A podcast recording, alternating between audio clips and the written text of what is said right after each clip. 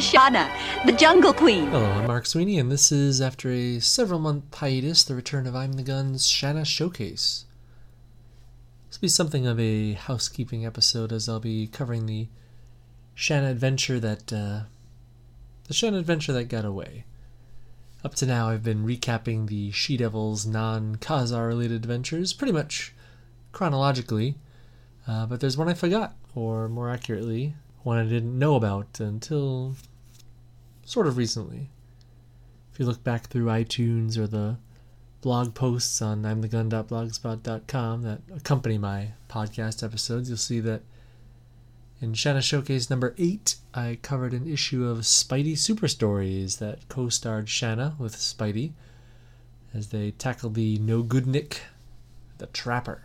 I didn't realize at the time, which means my research kind of sucked, uh, was that there was a follow up to that adventure in Spidey Super Stories number 35, cover dated September 1978. Now, this Shanna appearance occurred well after she had been uh, seen regularly in a comic. She had that flurry of appearances in a few issues of Daredevil and in the back of the black and white Savage Tales in the mid 70s. Um, and this is, well, before she'd be seen as a regular presence, at least co star at best, in the series Ka-Zar the Savage. So we're kind of in a no woman's land here, um, where this story may have given Shanna a little well deserved exposure. Even if it was strictly non canon and in a comic that was aimed exclusively at, at younger readers. And that's what Spidey Super Stories was a co production of Marvel Comics and the Electric Company TV show, which there was a regular Spidey live action segment. As I said in Shanna Showcase number 8, I've, I've never seen the show, so I can't speak to it, but uh, the stories in Spidey Super Stories are, are really silly, and uh, at least in my small experience, for the most part, not particularly good. By today's standards of all ages comics, uh, stories in SSS make uh, today's all ages comics seem like the killing joke by comparison. You know, I, I know the book was aimed at kids, but out of the three feature stories in this issue I'll be covering, uh, there's one in here that makes you wonder if it was written by a kid. Anyway, Shanna is the cover feature, co star. And uh, on that cover, we see Shanna astride an elephant who's got what looks like a struggling Spidey wrapped up in its trunk. They're on some Brooklyn Bridge type structure, and it looks like they're holding up traffic. The scene seems totally incongruous with the cover copy, which states Shanna saves Spidey. If I had to guess what Spidey's being saved from by the looks of the cover, I'd have to guess suicide. Uh, or maybe I'm misreading the meaning of the word saves, and maybe Shanna and the elephant are saving Spidey for a snack for later. So the lead story is called Shanna's New York Adventure, and uh, the credits for the entire issue are a little confusing. Jim Salicrup and Linda Karas are listed as the writers of the issue, and uh, Win Mortimer, Don Perlin, and Mike Esposito are listed as the artists. So I'm not sure, at least with the first story, who wrote what or who drew what, but so we'll just say that uh, one or two of those writers wrote the story, and one or two of those artists illustrated it. Story opens up at the Third National Bank as an elephant smashes through the window with three bank robbers on its back. In line to do some banking when this elephant hit are J. Jonah Jameson, Robbie Robertson, and Peter Parker, which is a very unfortunate coincidence for Peter as it makes it a little tricky to slip away for a change of clothes. The lead bandit demands a bank teller hand over the loot, but when she offers the, I'm sure, totally accurate excuse, uh, we can't, the safe is locked, the uh, elephant takes matters into its own tusks and rips open the safe door. As the robbers load bags full of cash, Peter notices a light switch and uses the cover of darkness to slip out, then in as Spider Man. Spidey webs up the bandits, but uh, one of them commands the elephant to, to grab Spidey. The pachyderm begins to squeeze Spider Man like an orange, but throws the wall crawler away when its trunk is tickled. The elephant next attempts to stomp Spidey out of existence, but just in the nick of time, Shanna shows up. She's called the Jungle Queen here rather than the She Devil, and her outfit is a, a one piece number, slightly toned down from her usual leopard skin bikini. Shanna commands the elephant named Jumbo to stop, which it does. Next, she commands the lead bank robber to take her to his master, which he does. So, Spidey, Shanna, and this bank robber creep all load up on Jumbo and they make their way across a bridge, paying no mind to the huge buildup of honking traffic behind them. On the way, Shanna explains that uh, she's on the trail of the Trapper, who's the wild animal smuggler that Spidey and Shanna took on when last they met. Trapper's current activities include capturing animals in the wild for his Jungleland Park and training these animals to steal jewelry stores, bank heists, etc. So the group rides Jumbo from Manhattan all the way to whichever other borough Jungleland is located, only to find the place abandoned. The robber says that the trapper and his animal crew must be pulling their big job. They're robbing the shopping mall. So Shanna and Spidey ditch the bad guy, they ditch Jumbo, and web swing their way to the mall.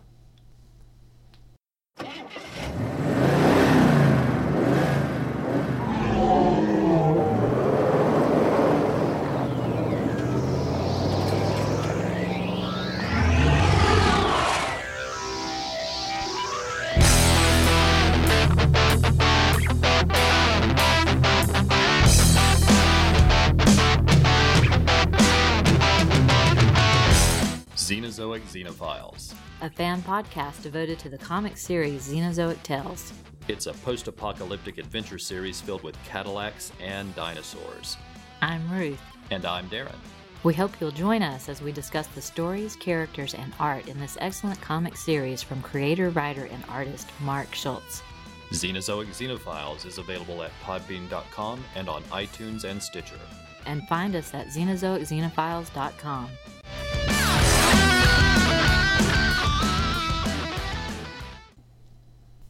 Meanwhile, at the mall, the trapper has gathered a tough looking animal crew, including a bear, a couple of lions, a tiger, a rhino, and a gorilla around the men's counter at some department store. He demands of the guy selling cufflinks or whatever behind the counter to tell him where they stash the cash as he cracks a whip in his face.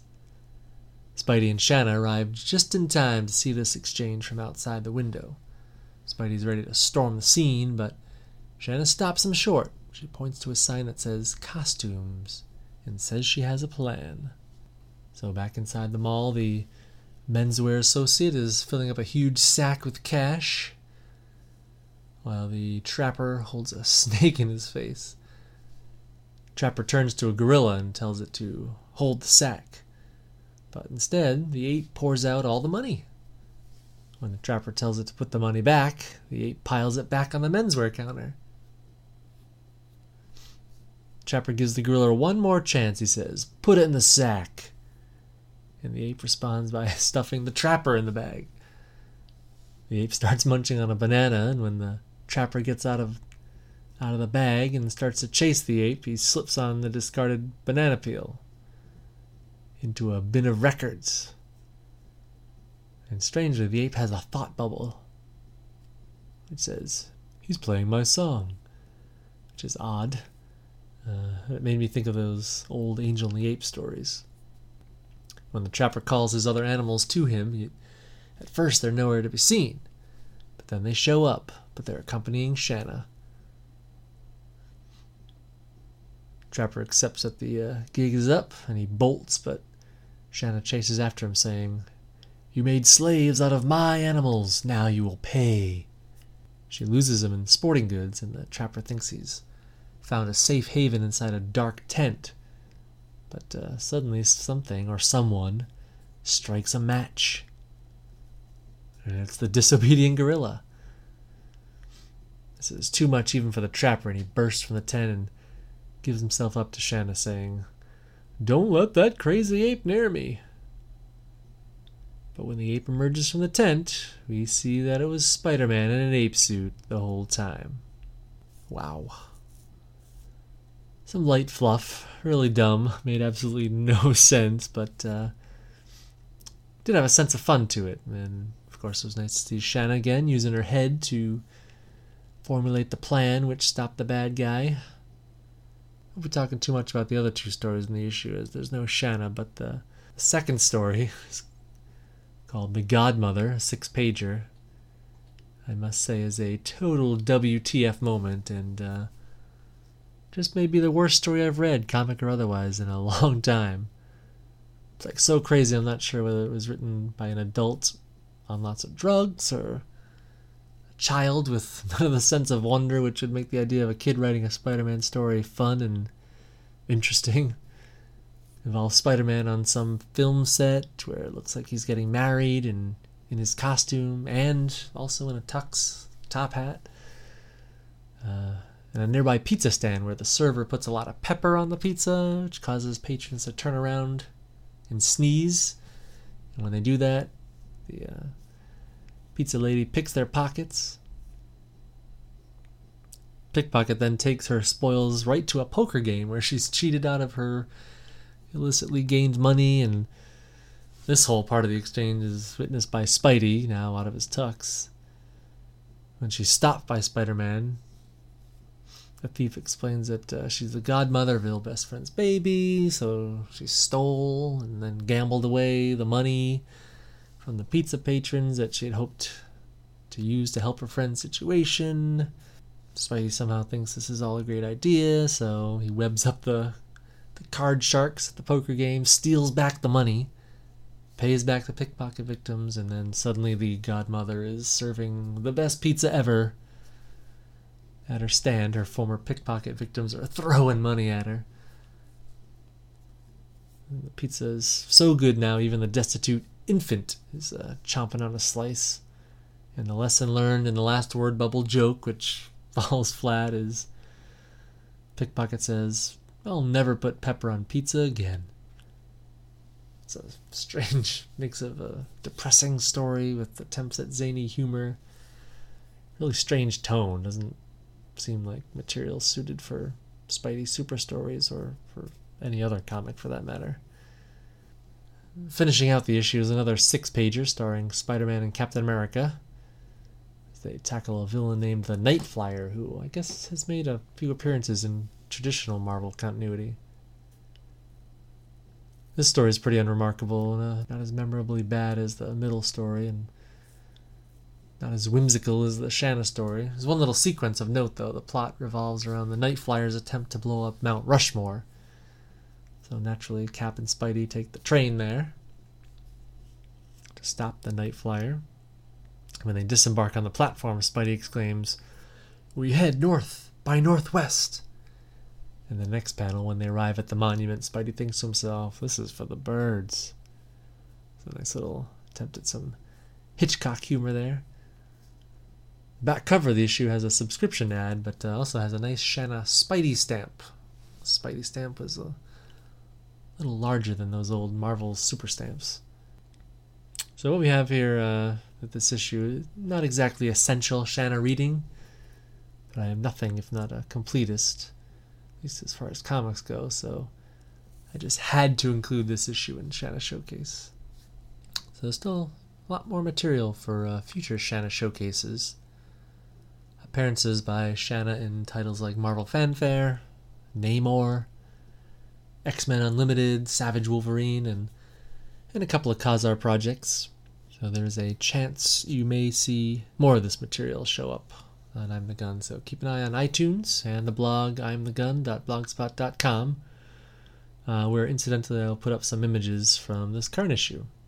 Okay, till next we meet, see you on the savannah.